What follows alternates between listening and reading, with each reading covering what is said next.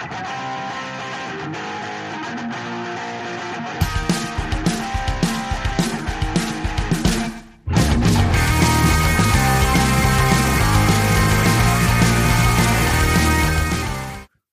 to the Henchmen of Comics. I'm Alex Eschbach.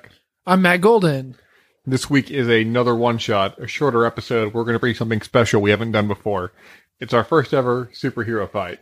Yes, we are going to each randomly uh, get assigned a character from either the Justice League or the Avengers, and we will have to argue why this person a fight against the other. And so, since basically every person in the Marvel Universe has been a member of the Avengers at some point, for me, that could be literally anyone. I will be arguing on behalf of a random Avenger. I have a much smaller list with taking care of the DC side of things here. So I think I'll, and we have no idea who the other person got. The surprise to both of us. I'm going to go ahead and let Matt know that I will be defending Sabretooth today. Oh, okay. Alex is a huge X-Man fan, so that should be that should be big for him. Alex does not know that I will be defending the king himself, Mr. Aquaman. This should be a fair fight. Okay. Sabretooth, for those of you that don't know, is traditionally a villain in Marvel Comics. He's Wolverine's arch enemy. He's basically like a taller, hairier, smellier version of Wolverine.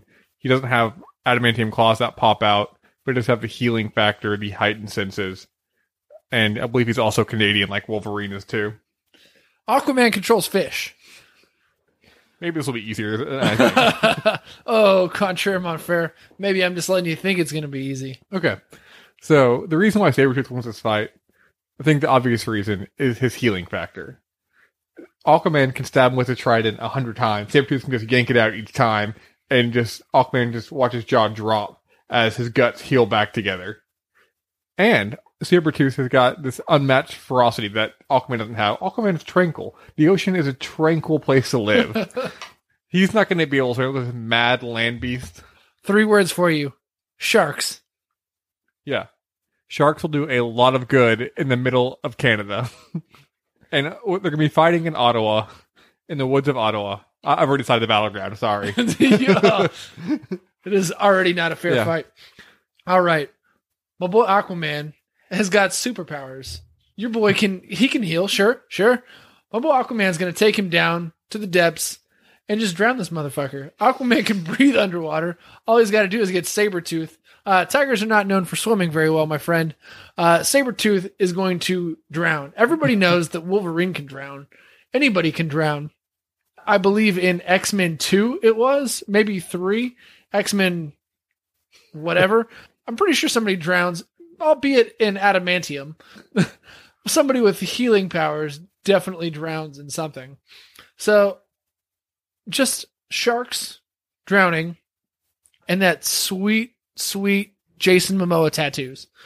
this is what I think you're forgetting. Okay.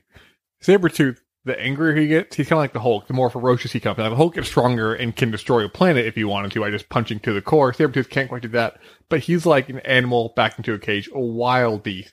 And you assume that Aquaman is going to get him to water. Okay, let's say he does. What happens when a cat gets wet? Okay. they get furious. You ever seen a wet cat? They will fight you tooth and claw. And going to take him to the wettest of wet places. What's going to happen? He's going to just claw or he's going to claw Aquaman's guts out, rip him limb from limb. He's going to take his trident and be the new king, but he's going to rule Atlantis from Canada. You know, uh, cats don't like being on leashes very much. And I don't think Sabretooth is going to like being on the leash. That Aquaman's just going to lead him very gently into the ocean with the help of his, all of his fishy friends, including the Kraken, the biggest, baddest beast of them all, who Aquaman is known to have control over. Yes, my friend. The Kraken. Kraken's not getting to land. Okay. Oh, I'm telling you, he's he's just going Mhm. to drag him with his Jason Momoa beard. His beard is going to grab a hold of Sabretooth's beard. It's going to be bigger. It's going to be more manly. I don't think Sabretooth can do anything to, to hurt Aquaman here. You can't get close enough. That sweet, sweet trident. Spinning action. That was a beautiful sound effect. that, believe it or not, Hollywood. believe it or not, that sound effect was not made by a sound effect machine. That was actually my voice. You know, a sound effect machine. Yeah.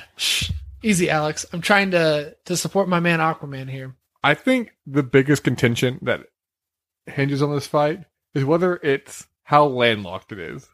Like, Yeah. let's say this fight is in the middle of Oklahoma or the middle of Kansas.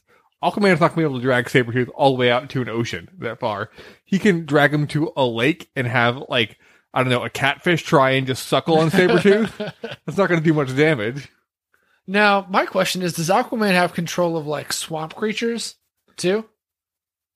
I mean, if, if we're down in the bayou, I got those gators on my side. no, I honestly never thought about gators. If Aquaman has control over alligators. All right, so if it's in Baton Rouge, it's a it's a toss up. Here, I think, is another key point, though, in my favor. Aquaman cares about people. He cares about collateral damage. He doesn't want to endanger humans. Sabretooth, although he's currently, when he, when he was in the Avengers, and he currently is reformed, he still has some of that blackness and darkness to him. He doesn't care if people get in his way. They're just obstacles. Obstacles to killing Aquaman. Aquaman would stop fighting Sabretooth to help save some small child about to be crushed by a building. Here's why it's not even close that Aquaman absolutely destroys him. And I've been saving this bullet in my back pocket the entire time. Aquaman is a king, which means Aquaman has an army of Atlanteans behind him. Aquaman doesn't even have to fight in this fight. He can sit back on his throne, watch all of his minions, who are actually soldiers, just go out and do his dirty work for him. They can go out in the middle of anywhere, drag him to the ocean. Aquaman can just be sitting there eating some kelp. No problem. I'm pretty sure like every five years there's an Aquaman comic where he gets dethroned or someone tries to take his throne. and I can't wait to read it because it's just one lone soldier limping back slowly as he swims to the depth of the ocean until Aquaman knows that all the soldiers were killed by Sabretooth in the middle of a landlocked area. Again, just two words Jason Momoa, man. Nobody can beat that man except for everything in, in Game of Thrones season one. Like we talked about last time. Mm-hmm. I'm still trying to bring Game of Thrones to, to the comic book realm. Also, I like, and granted, we haven't seen Justice League yet, but you bring up Jason Momoa as your version of Aquaman. So usually in film and TV versions of comic characters, they're much inher- they're inherently weaker than their comic book counterparts. So you're just weakening your, your own choice right there. You know Oh, what? when I talked about Sabretooth, I'm not like, and then Liev Schreiber comes out.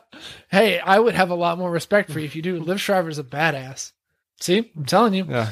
Aquaman actually looks a lot like me in the non Jason Momoa versions. Truth or true or false? Yeah, yeah, that's true right there, ladies and gentlemen. That's trump card. Oh, Do you Don't- you think. Sabretooth could beat me in a fist fight? I don't think so. I think that Matt and Aquaman both, I mean, they they do share similarities that they both struggle when they're on land. Uh, but you put Matt in a bathtub and he's just, I'm the ruler of my domain in my bathtub. I just picture you just shouting that like behind a closed door whenever you take a shower or bath, whether it be a hotel room or you're visiting relatives. I drink in the shower, so of course, yeah, you got to have at least three beers every shower. That's the rule of taking a shower. How does Aquaman drink in the ocean? Aquaman does not have to drink. Yeah, but I mean, you don't, yeah, you don't have to get drunk either. But like, wh- wh- what if he wants to get drunk? He is uh he's on the straight and narrow. Maybe he uses like an IV. I think he's he's recovering, so I don't think he I don't think he does anything. Although he does hard drugs, I know that for a fact.